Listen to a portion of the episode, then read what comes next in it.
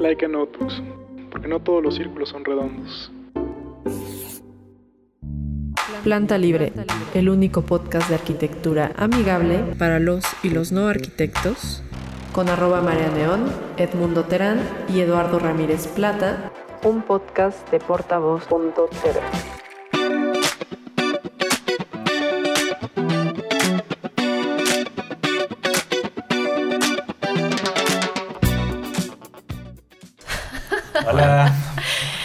estamos en un episodio más de su podcast favorito para los y los no arquitectos, Planta Libre.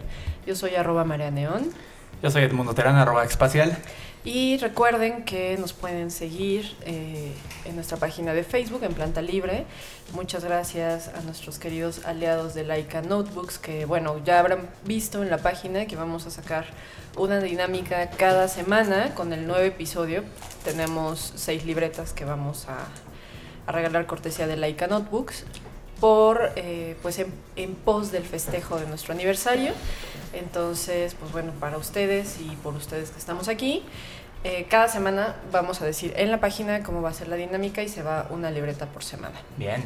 Entonces, de aquí en rumbo a nuestro episodio 52, que es el que ya nos faltan unas muy pocas semanas en realidad. Empezamos, este es el número 46. Exacto. Exacto. Entonces, pues bueno, están conectados, pueden checarlo también en mis redes, a mí me siguen, ya saben, como arroba Marianeón. Y dicho todo al anterior, no, pues gracias a Laika.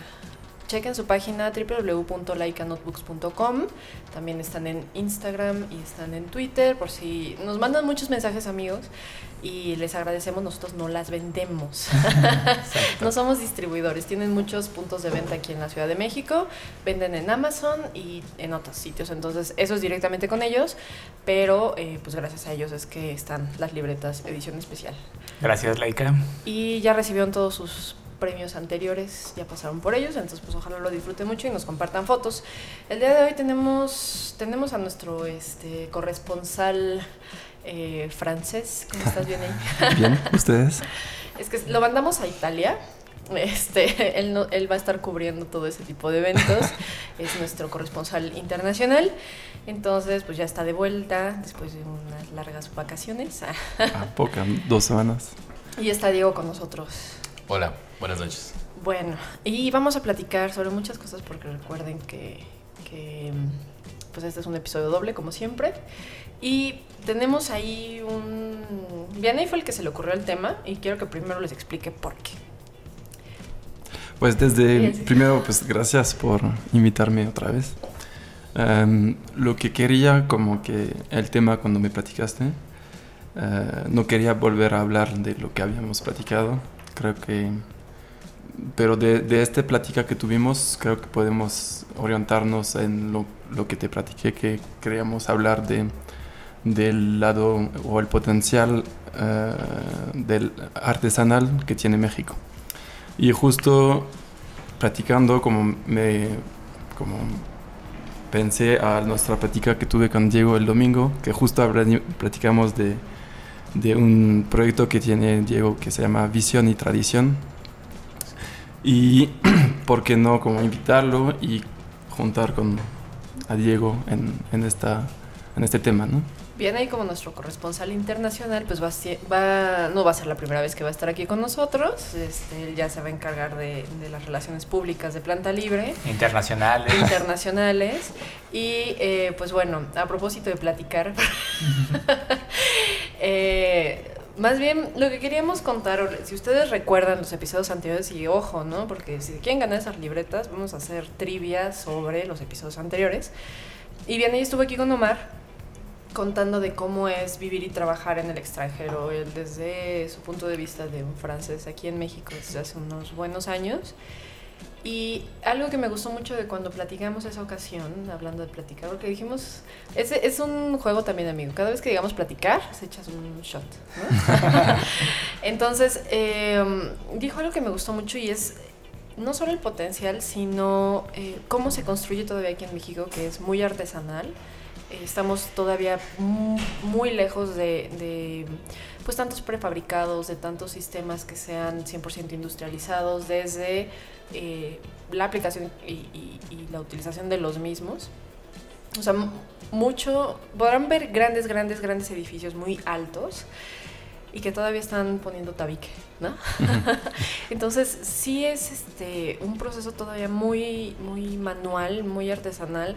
O sea, incluso yo he visto como eh, las vigas de acero, por ejemplo, cuando las están montando las grúas, siempre hay trabajadores que están golpeándolas, acomodándolas, atornillando, remachando, que eh, procesos que en otros lados ya se colocan totalmente con máquinas, ¿no? Entonces, eso a mi parecer, no sé ustedes qué piensen, eh, le da un carácter particular a la arquitectura mexicana, más allá de lo que, si ustedes nos escuchan de otros países, que, que siempre sí, mandamos saludos a Brasil, nos escuchan en Perú, en Costa Rica, gracias, gracias, gracias. Eh, no solamente es esa arquitectura mexicana que ustedes piensan o que luego se ven las caricaturas, ¿no? Quizás este, somos una mezcolanza como bien curiosa y cuando vienen extranjeros aquí a la ciudad, pues es el shock como de no de encontrarse con algo que no es lo que habían visto en la televisión, ¿no? En algunos casos. Sí, mira, eh, yo hace, hace unas horas platicaba, estaba grabando este proyecto que comenta Vianey. Estamos grabando este documental y aunque no tiene mucho que ver con la arquitectura, ¿no? que tiene que ver más con el diseño, con el diseño de piezas o de, de interiores, le comentaba una, a, un, a un diseñador involucrado que para hacer un proyecto así, Visión y Tradición es como un proyecto eh, de colaboración entre artesanos, diseñadores, ¿no? Y el nombre bien lo dice, ¿no? Como esa parte de visión que tienen los diseñadores, que a veces también lo tienen los artesanos, ¿no? Y la parte de tradición, ¿no?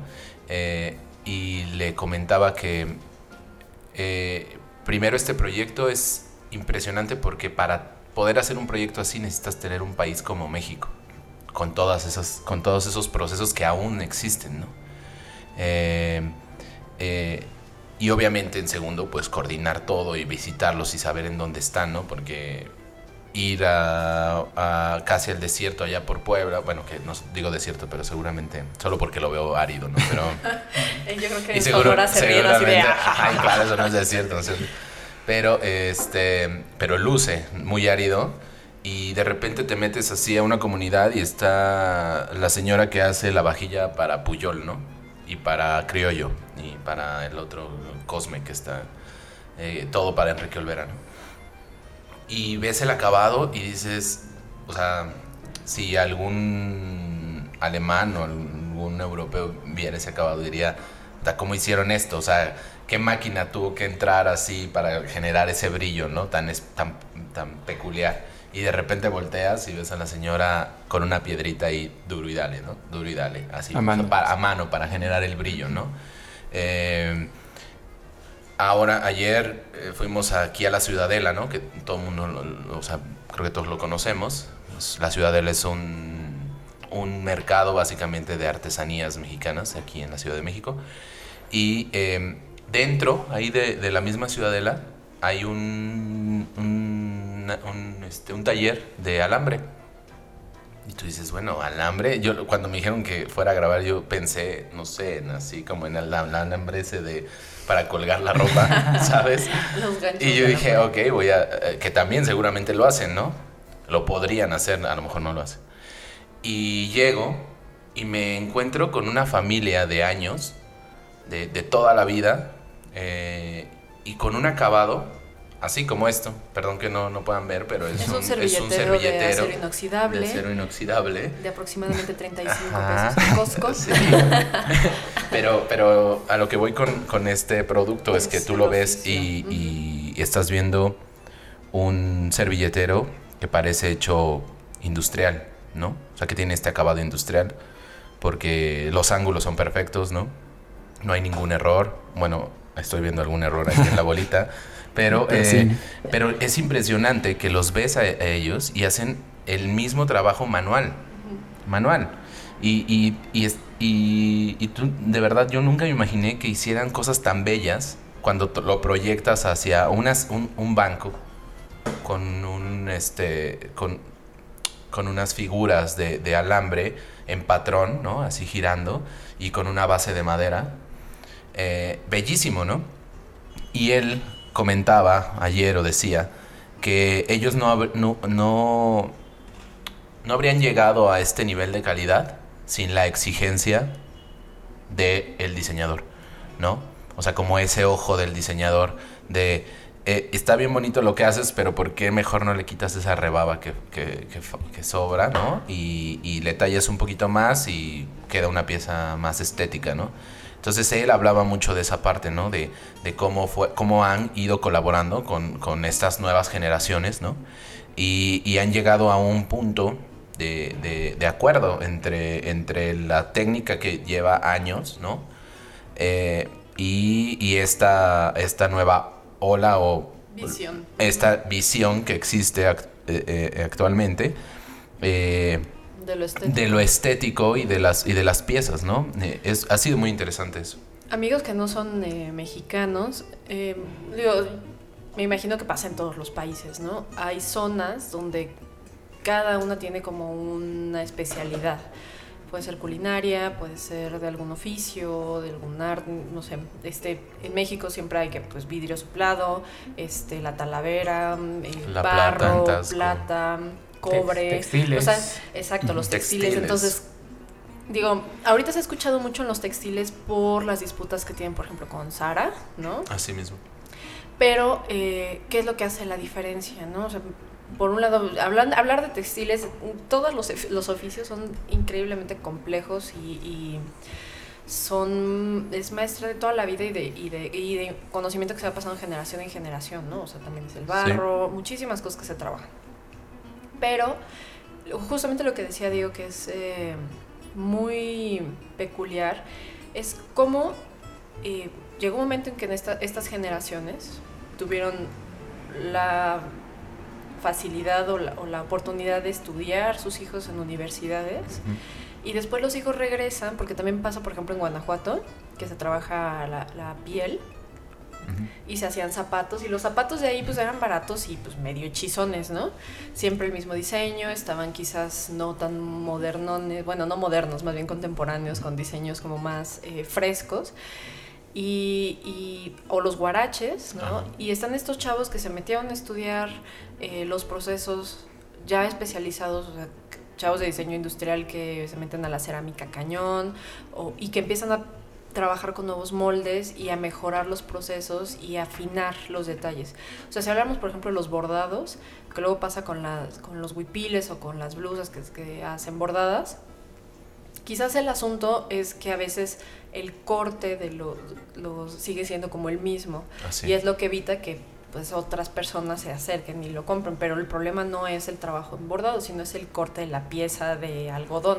Sí. Entonces de pronto llegan chavas que, o chavos que estudiaron este diseño textil y les van enseñando nuevos patrones. Pasa con las hamacas, con los guaraches tejidos, si van a Tepoztlán también ya hay unos Sí. diseños muy, muy, muy finos con todo el trabajo y con toda la sabiduría artesanal que tiene que tienen las personas, pero con el conocimiento también de cómo experimentar con nuevas formas, cómo mejorar los moldes, porque Claro. hay procesos que la misma tecnología permite que sean mucho más prolijos, ¿no? Claro. Lo- pasa mucho que, que esta, esta nueva generación, ¿no? De, de, de, de diseñadores, ¿no? Porque no es como que, como que sea algo nuevo en realidad, ¿no? O sea, el, el, el diseño viene, de- ha, ha existido todo el tiempo. El Prácticamente todo es diseño, ¿no? Y el diseño mexicano ha sido muy fuerte, ¿no? Eh, eh, lo que sucede ahora es que yo lo, yo lo yo creo que está, está existiendo un renacimiento mexicano, ¿no? Este renacimiento de mentes, de, de- de pensamiento, de, de- creer. Yo recuerdo cuando era niño que a mí siempre me, me- o, o por lo menos esa sensación tenía, que eh, todo lo que estaba hecho afuera era bien hecho. Y todo lo que estaba hecho en México, pues la verdad no estaba bien hecho, ¿no? O hecho ahí al, al, al ahí se va, ¿no? Y, Como hechizo, ¿no? como hechizo. Y ahora justo está existiendo esa, es- ese tema eh, contrario, ¿no? Es como todo el mundo está reconociendo, está reconociendo estas, esta identidad y esta capacidad que tenemos de producción y de, de arte, de artesanía, ¿no? Que no la tienen en otros países. a lo mejor en Latinoamérica en algunos, y en Europa tal vez. Em, pero eh, lo que está sucediendo es que esta, genera, esta nueva generación, eh, por así decirla, renacentista o, o renaciente, este, está, está viendo oportunidades en eso, ¿no? Eh, el, el año pasado, el, este, este workshop, este taller, se llevó con suizos y con mexicanos y diseñadores de Puebla. Y los diseñadores mexicanos se quedaban así con la boca abierta con los diseñadores de Suiza, porque pues todo, e- todo para ellos era tecnología, ¿no? O sea, todo lo que hacían era...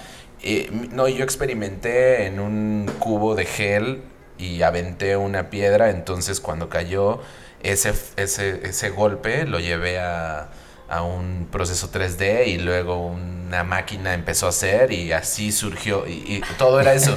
Y alguien así de, "Nah, y nosotros nos- así nos, nos volteábamos a ver, era como, órale, qué impresión que así hagan sus pruebas. Y, a- y de repente alguien dice, pues claro, o sea, por eso es que nosotros, o sea, los diseñadores, eh, experimentamos con nuestros procesos artesanales porque los vemos ahí todo el tiempo, solamente que no, no, a veces no se reconocen, ¿no? Eh, mismo ahora existe como esta tendencia de, bueno, si, si ves a alguien vendiendo una artesanía, no le regates porque pues no le regatearías a Sara el precio, ¿no? O a cualquier otra empresa. Y es cierto, ¿no? Y a mí me ha tocado ver a gente que, o sea, una blusa, un huipil o un zarape o lo que, como lo quieras llamar, eh, que les lleva un mes hacerlo tiempo, sí.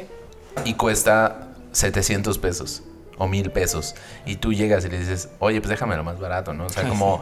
Y, y- y empiezas y te metes a, a ver todo el proceso y es muy interesante porque no solo sucede en eso, en, en la parte de, de- de artesanía, ¿no?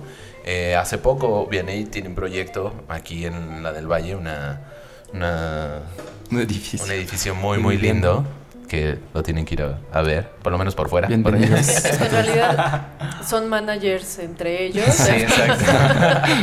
Publicidad. No, lo, lo que sucede es que somos muy buenos amigos, entonces realmente compartimos muchas cosas. Y, y me, y me dio un tour por, por todo, todo el edificio. Y él me, recuerdo que me mandó una foto y me mandó un mensaje así de, ve este cristal curvo. O sea, como, como su mensaje era que no podía creer que habían hecho una producción de un cristal curvo tan perfecto, ¿no? Y la verdad es que sí, o sea, cuando yo lo vi era perfecto, o sea, era una cosa que seguramente les llevó mucho trabajo ponerlo, pero ya puesto parecía como, como hecho así a la medida, perfecto, ¿no? Y hay solo en México que puedes conseguir. ¿no? Exactamente. A medida, una curva perfecta. Y era un largo de 3 metros 40. Y entonces es el límite. Luego, después es una bronca de encontrar un cristal que es demasiado grande. Y, y es una empresa en Guadalajara que, que descubrimos que siguen, creo que muy artesan, ar- artesanos. pues. Y, y ya trajeron este cristal que pedimos porque teníamos un, un muro curvo. El predio era, la fachada del predio era curva. Entonces qui- quisimos respetar esta, este alineamiento. Y obviamente había un muro, un muro bajo, y quisimos meter eh, como un cristal que no sea recto. Entonces que siga la Sí, que curva. no se vieran las costillas. Que no esté fraccionado. que no esté fraccionado. Entonces ahí ya, como encontramos esa empresa y lo trajeron, creo que tres semanas después de haberlo pedido. Y llegaron así, con su cristal de Oye, Guadalajara. rápido, ¿no? No, O sea, tres rapidísimo. Rapidísimo. rapidísimo. Y ya lo la colocación fue, ¿Escuchaste obviamente. a Lucrasa? ¿Escuchaste? Sí. No había ahorita, era ah, ya casi ahora, pues. En tres semanas creo que ni en Europa podían dar este, este servicio. Ni Obama Ni tenía. Mi Obama tiene ese... Ese proveedor. Sí, Es la, es cuarta ventana. transformación, Vianis.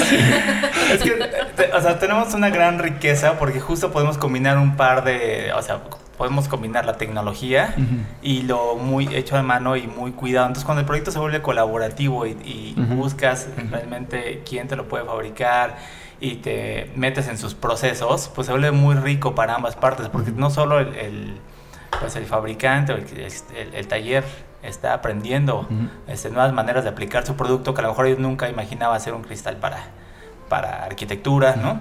Y, este, y por otro lado, el arquitecto pues aprovecha esos recursos para hacer una pieza pues, única o adaptarse. Exacto, a- única, a- una perfecto. pieza, fue una pieza única y además Sí. para un arquitecto, no sé si ustedes, pero hacer un, un muro curvo ya es... Ya es un reto. Ya es un reto. Y un cristal curvo en mi vida y ya se hizo en México. Qué bueno. Bueno, por ejemplo, con Edmundo aprovechando. Luego pasa, por ejemplo, con las losetas de barro que están pintadas a mano. Ahora hay unas líneas, unas marcas que trataron de hacer unas parecidas. Y la verdad es que pusimos unos en una casa. Nosotros. Ya los que- están le- cambiando. Ya los estamos cambiando también. También. Porque, también porque, le- porque les habían gustado y, y aparte, bueno, esa ya es otra historia de diseño interior, pero eh, pidió y com- se compraron cajas y cajas y cajas y ahorita hay que cambiar toda la parte de abajo. Sí. Y no es que el material antes- esté mal hecho, o sea, yo creo que t- nosotros tuvimos una experiencia, perdón que te interrumpa, No, tuvimos no, una no. experiencia con unas, unas losetas cerámicas 15 por 15 que hacen en San Miguel de Allende, muy bonitas, muy personalizadas, o sea, el diseño eh, se realizó y el, el fabricante dijo, yo te puedo hacer esos 90 patrones que necesitas y mandártelos en cajas para que el piso que estás diseñando tenga todo ese patrón muy colorido, ¿no? En realidad el material podría estar bien hecho. Sin embargo, el, digamos, un poco de falta de experiencia en hacer pruebas o en irse este, así desbordados en vamos a poner 100 metros cuadrados de este piso sin haber conocido su resistencia, pues te provoca que tengas que estar cambiando el piso a los 15 días. Pero en realidad, el, el- o sea, para el fabricante dice, oye, mis losetas están, están bien. Ahora, si las colocas en un, en un paramento vertical, pues no vas a tener ni una bronca jamás. Claro. Sí, entonces, pues nosotros también nos pasó la experiencia de, de- de que tuvimos que estar cambiando de losetas porque pues no era, no era el material adecuado. No, y ahora se están usando también en, en los peraltes de las escaleras. Eso se hacía antes, amigos. Antes de que lo vieran en Pinterest, Sí. se hacía de siempre, ¿no? Y ahorita otra vez, pero ya dentro del proceso como más industrial. Y no se ven igual. O sea, no. No, o sea, de lejitos dan como que el gatazo, Gatazo. para la para la foto, pero realmente cu- cuando te acercas a verlos No funcionan igual, no trabajan igual. o sea, algo pasa porque también van muy de la mano con un tipo específico de fabricación de escaleras, o sea, como que es un conjunto, o sea, no, no me imagino poniéndolos en una escalera totalmente metálica, o sea, al menos no de canto. Quizás sí en la huella, pero no de canto, por Sí. ejemplo. Que- creo que hay algo que, que hay que entender con esos procesos es que al igual que el ser humano no es perfecto, ¿no? Eh, los procesos artesanales siempre van a tener un error, siempre va a tener algo, ¿no? Eh, aunque existan artesanos y productores muy exactos, ¿no? Eh, pues siempre está el factor humano, ¿no? Y, y eso es algo que en la co- constante o en la, en, en la mentalidad eh, que hemos, eh, en la que hemos crecido, en donde todo tiene que ser perfecto, ¿no? Eh, es un poco difícil de entender que existan estos errores, ¿no? Pero estos errores, al final, eh, encuentras estética también dentro de esos errores. Cuentan la historia. y ¿no? cuentan una historia y, y- y son bellos, ¿no? Y no, no son los mismos errores que una impresora, que por ejemplo ustedes compran una bolsita de plástico, ahora que está de moda Miniso, ¿no? De patodonal o lo que sea, y sale mal impreso, pues obviamente ahí sí es un error que, que es que es molesto estéticamente, ¿no? O sea, que queda medio pintado, que queda ahí como torcido, que parece que está deforme o algo así. Claro. Pero en cambio, por ejemplo, en un monederito de estos que, que vienen de comunidades chapanecas que hicieron en telar de cintura, cintura. Y, que, y que los cierres, si ustedes se fijan, casi nadie pone atención en esa parte, pero los cierres también están cosidos a mano. Y te das cuenta porque por dentro se ve la puntada. Claro. Pero la parte de afuera no se ve, pareciera como si lo hubieran hecho con máquina de coser, pero no, están cosidos a mano también. Claro. Entonces, obviamente cuando lo ves por dentro, pues no es la, la costura perfecta de la máquina, pero les apuesto a que mm, para que se descosa No.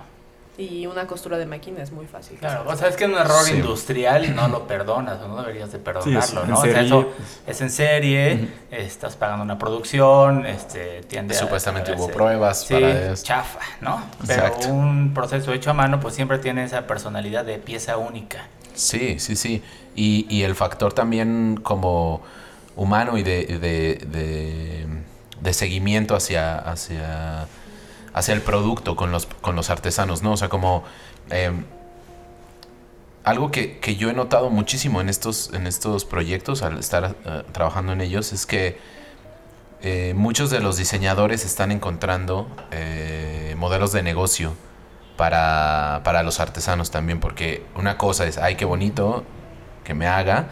¿Y cuánto cuesta la, la taza? Pues cuenta- cuesta 15 pesos, porque ya me pasó, o sea, estar en una comunidad. ¿Y cuánto cuesta la taza? 15 pesos. Y pues te volteas a ver y dices, 15 pesos, o sea, ¿Cómo crees? Sí. ¿cómo crees que esto cuesta 15 pesos Ah, cuando... Pero en Starbucks les cuesta 200 y lo pagan. Ajá, y lo Y no pagas. tienen nada más que un sello antes del esmalte. Exacto. Una tontería, una En-. Una tontería, ¿no?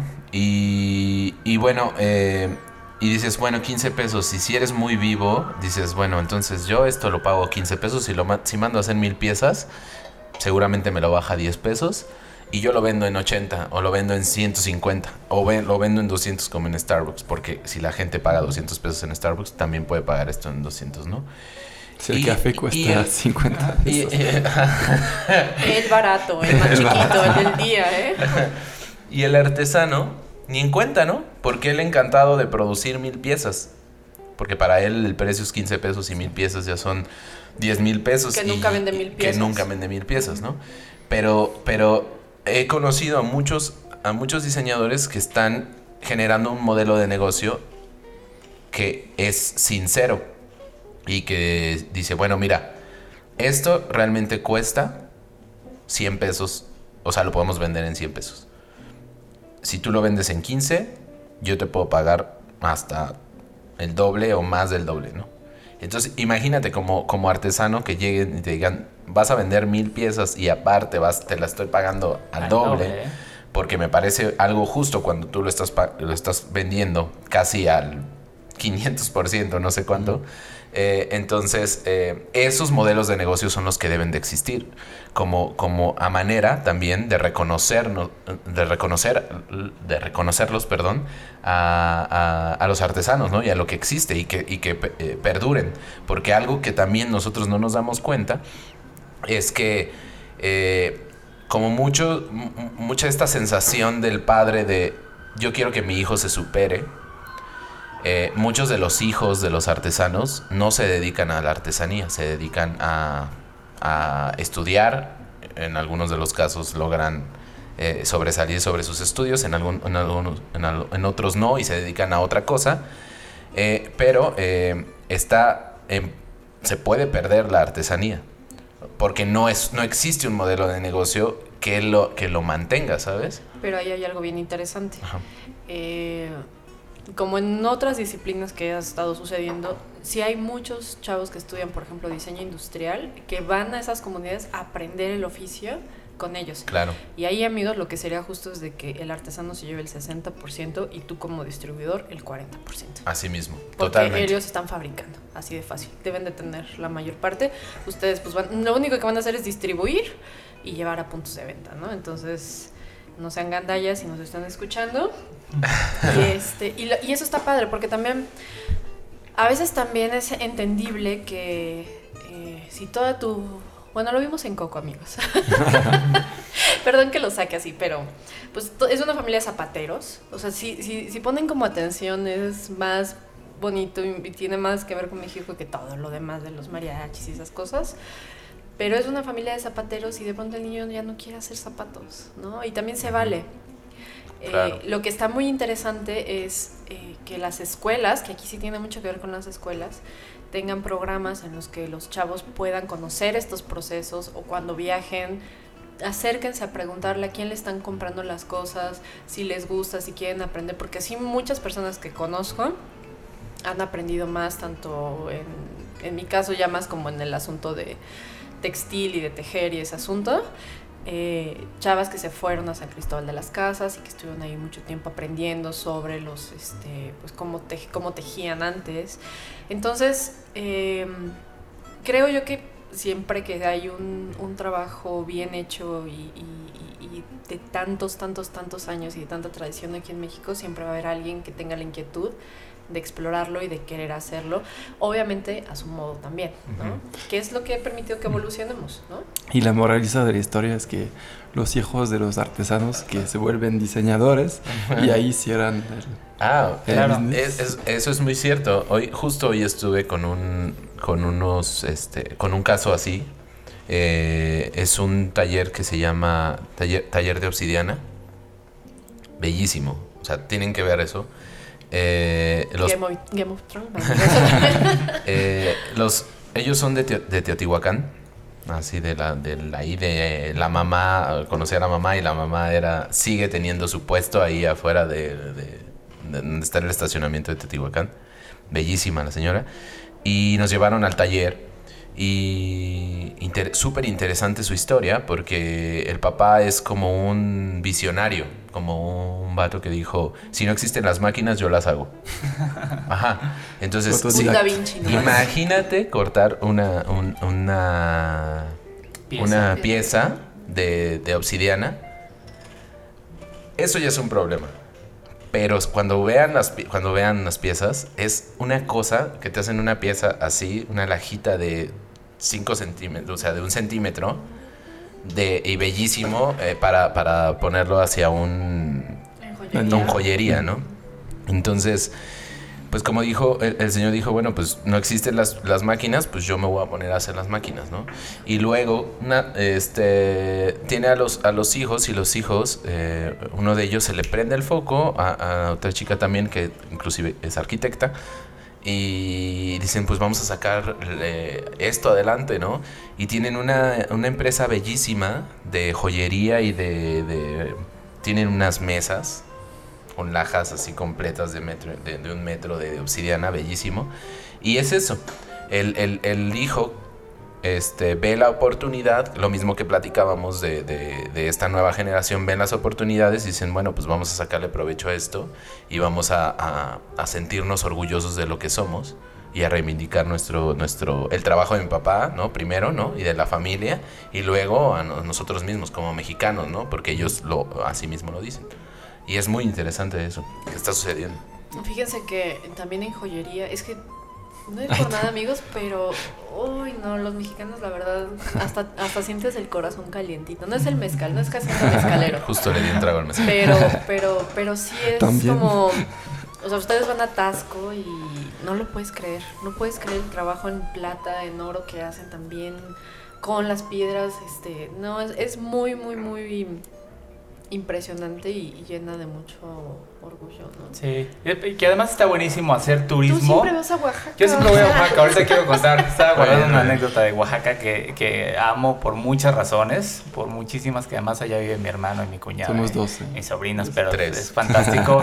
y, y- y cada vez que voy a Oaxaca, a Oaxaca me llevo alguna sorpresa, al- alguna, algunas ya como un poco dirigidas, ¿no? Y en, este, en esta ocasión quiero mandarle saludos a, a Adrián, que es un eh, artesano de un pueblo llamado Atzompa, que son, es un pueblo que se dedica a hacer cerámica con barro. Entonces, eh, habitualmente cuando haces contacto con una ciudad como Oaxaca y te encuentras con galerías o gente que está haciendo este, piezas muy interesantes, terminas o, o intentas hacer una compra directa en la boutique y pocas veces buscas quién lo está haciendo. ¿no?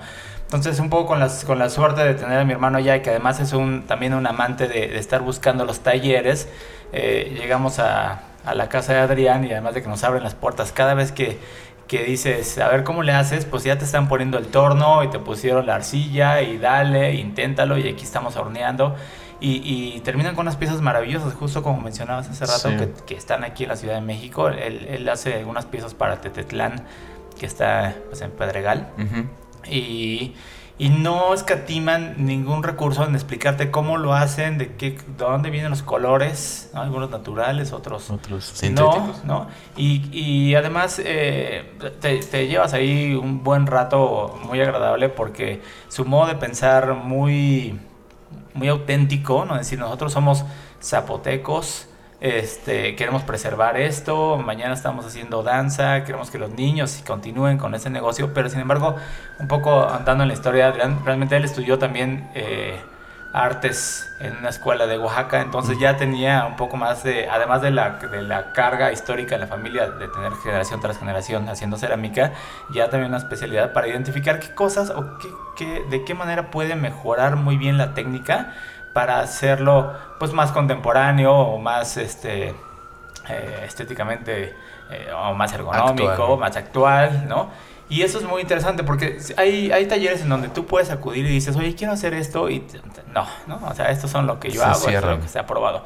Pero cuando haces un acto colaborativo, ahí este, Está el resultado es fantástico. Claro, es que en la colaboración existen, este, existe una alternativa real, ¿no? En, en, la, en, el, en, el, ser autogestivo, en la colaboración, en, estos, en estos sistemas este, horizontales, no verticales, ¿no?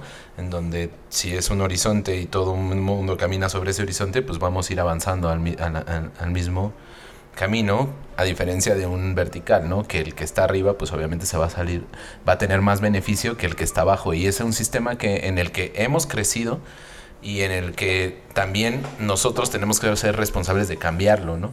Y de ver a todos de una manera similar, ¿no? Eh, no es un socialismo como tal, pero sí hay que vernos de una manera... La cuarta regeneración.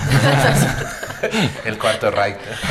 no, por ejemplo, eh, yo la última vez, no, hace de la, la, anterior vez que fue allá mi tía, mi querido Guanajuato, que les mando saludos a todos. Ah, eh, dimos el rol por San Miguel de Allende y encontramos como una tiendita donde tenían muchos, yo estoy muy en el asunto textil y ya cuando aprendes de procesos y cuando tú haces cosas y demás, aprendes a reconocer pues el trabajo del bordado, cómo está el hilado, etcétera.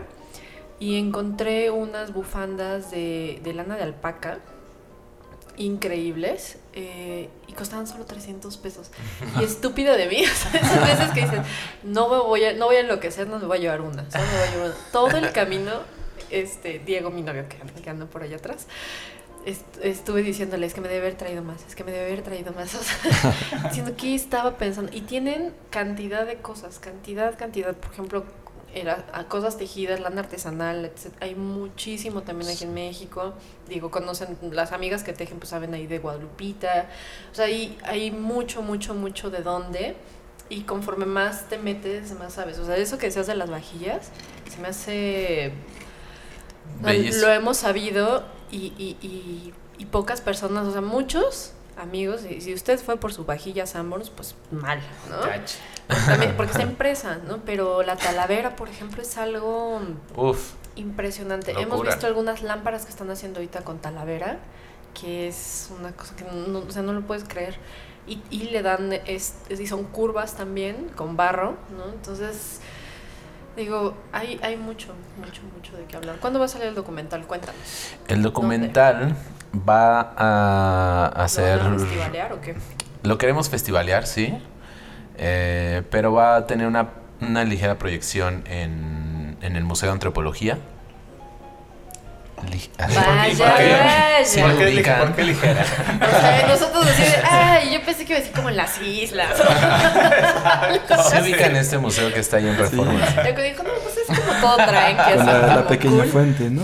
Así es, es con una fuente ahí que cae. Sí, que no es como que guarde la memoria. No, nada, no, para nada. Eh, bueno, va a ser, eh, la exposición va a estar, porque va a ser una exposición con todas las piezas que se están trabajando en conjunto con todos los diseñadores que están trabajando. Eh, que me gustaría recordarlos a todos para mencionarlos, pero bueno. Eh, y eh, van, a, van, a, van a, va a ser una exposición con las piezas y va a estar el, el documental también ahí, ahí mismo. ¿no? Y no es la primera vez, ¿no? Como, no es la primera vez. o sea, este proyecto lleva cuatro años.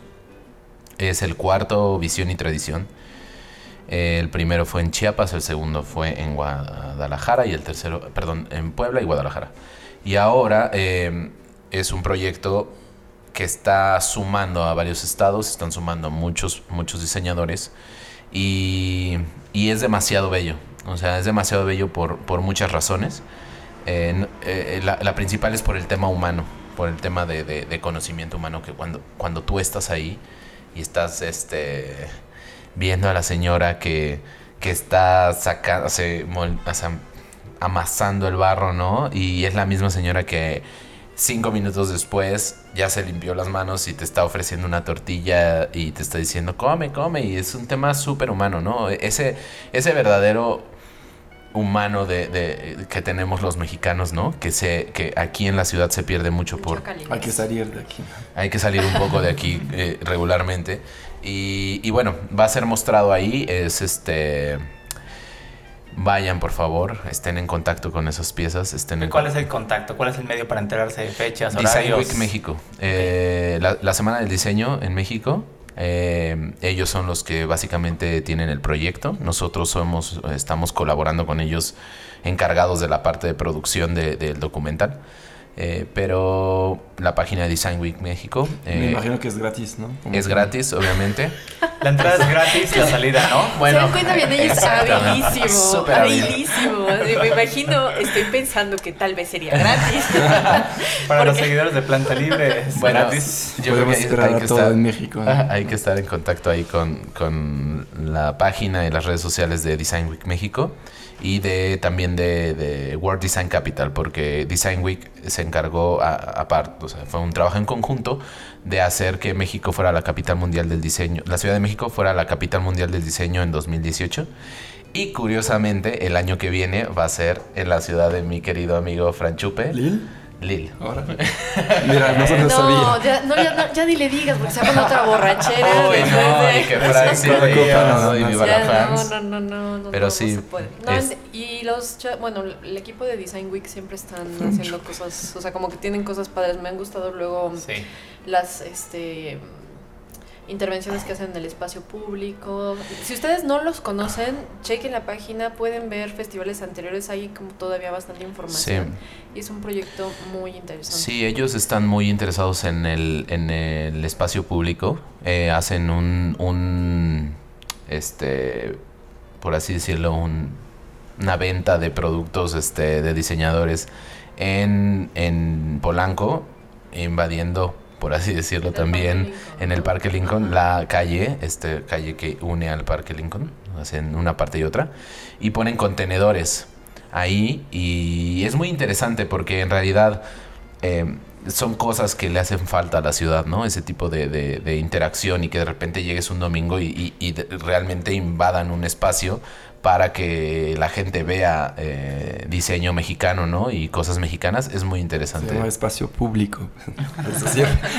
Así mismo, sí, pero a veces, a veces parece que si tú quieres ocupar un espacio público, tienes que pedir miles de permisos, ¿no? O sea, eh, y, y a veces inclusive puede ser estar eh, invadiendo y, y puede ser un problema, ¿no? Y es muy interesante llegar y ver que una calle está invadida por contenedores y que forzosamente tienes que ver el diseño, ¿no? Es, es- eso me parece que está, está lindo, ¿no? Y creo que ellos se han encargado, eh, todo el equipo de Design Week se ha encargado de hacer una, una chamba bastante interesante por muchos años, porque llevan, creo que me parece que es el, el décimo año de, Sí, de ellos. llevan rato. Ya llevan rato dándole, la verdad. No es Felicidades. fácil, pero la verdad, eh, lo que está muy interesante es que también estén volteando a ver a todos estos artesanos y que los, los expongan un poquito más. Sí, hay una parte muy humana en todo eso. Sí, la barbacoa también es artesanal, amigos.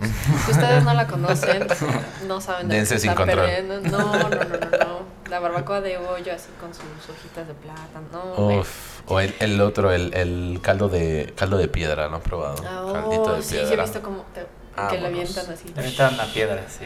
Bueno, México es hermoso, amigos. Visit México. Gracias a todos por escucharnos. Gracias. Gracias, por venir. Nos vamos a escuchar el siguiente episodio. Un poquito más relajado ahí para que. Este estuvo bien también, Sí. ¿no?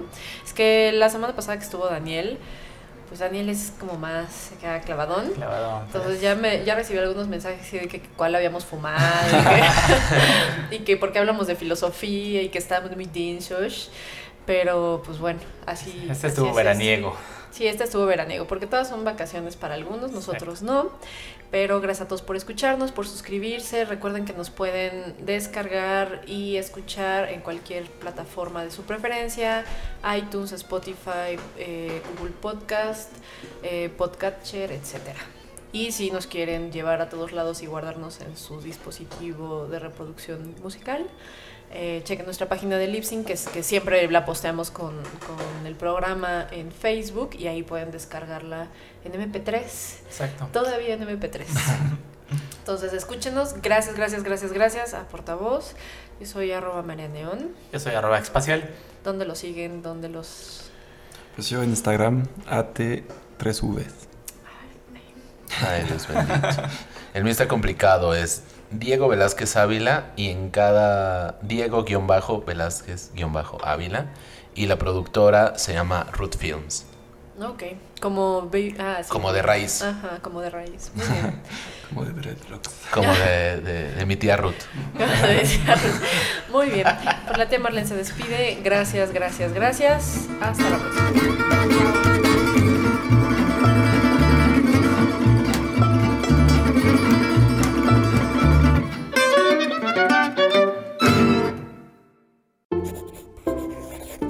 Like en otros, porque no todos los círculos son redondos.